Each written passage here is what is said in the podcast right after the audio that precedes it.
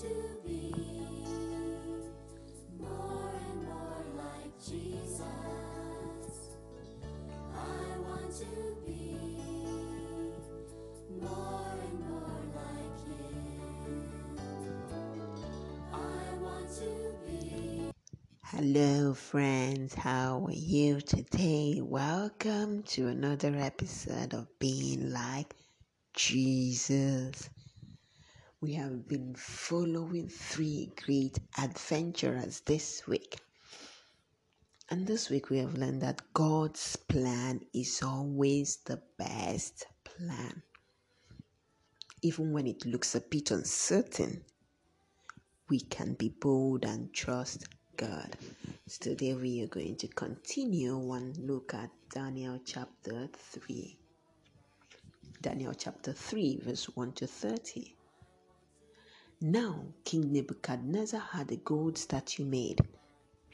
That statue was 90 feet high and 9 feet wide. He set up the statue on the plain of Dura in the area of Babylon.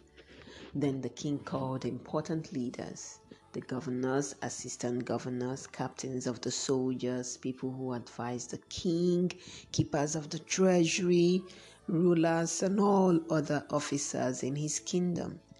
He wanted these men to come to the special service for the statue he had set up. They all can, came for the special service, and they stood in front of the statue King Nebuchadnezzar had set up. Then the man who made announcements for the king spoke in a loud voice. He said, People, nations, and men of every language, this is what you are commanded to do. You will hear the sound of the horns, flutes, lyres, zithers, harps, pipes, and all the other musical instruments. When this happens, you must bow down and worship the gold statue. This is the one King Nebuchadnezzar has set up.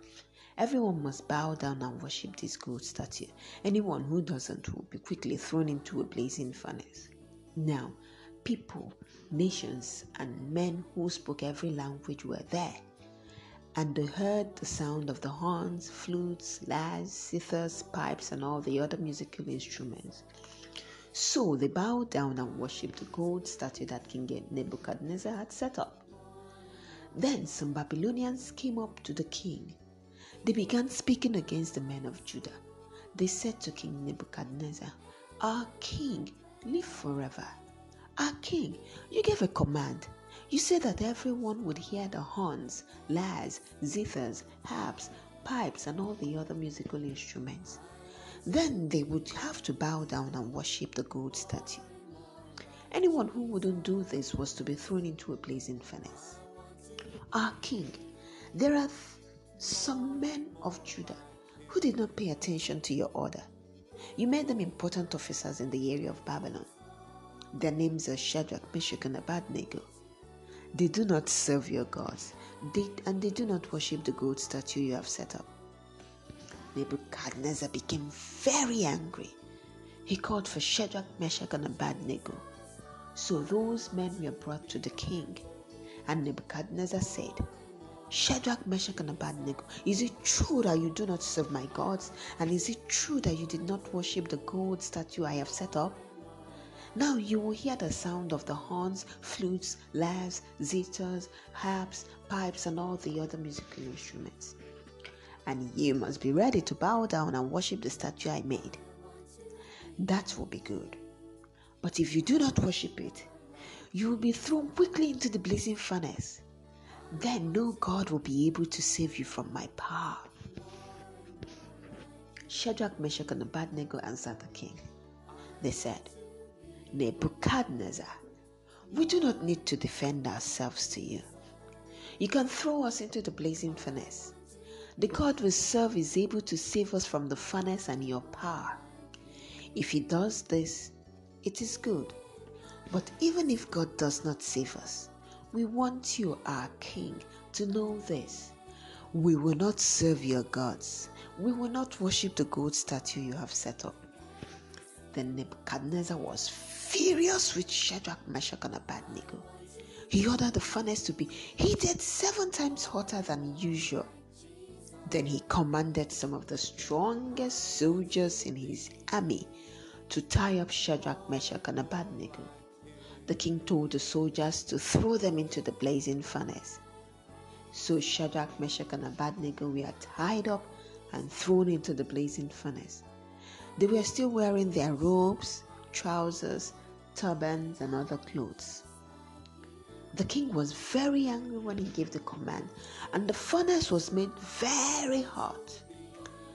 The fire was so hot that the flames killed the strong soldiers who took Shadrach, Meshach, and Abednego there. Firmly tied, Shadrach, Meshach, and Abednego fell into the blazing furnace.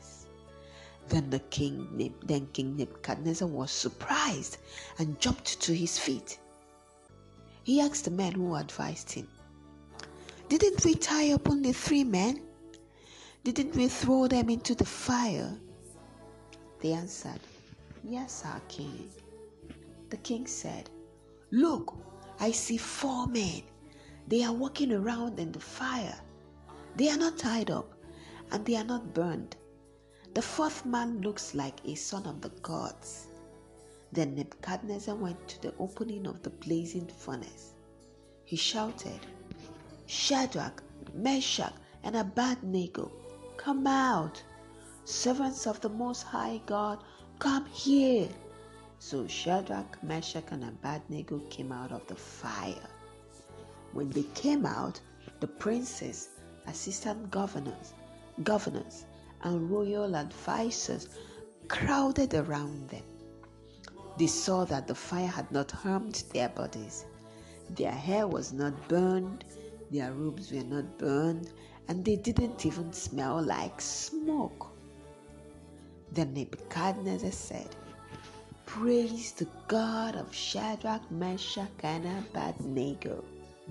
Their God has sent his angel and saved his servants from the fire. These three men trusted their God. They refused to obey my command, and they were willing to die rather than serve or worship any God other than their own. So I now make this law. The people of any nation or language must not say anything against the God of Shadrach, Meshach, and Abednego. Anyone who does this will be torn apart, and his house will be turned into a pile of stones. No other God can save his people like this.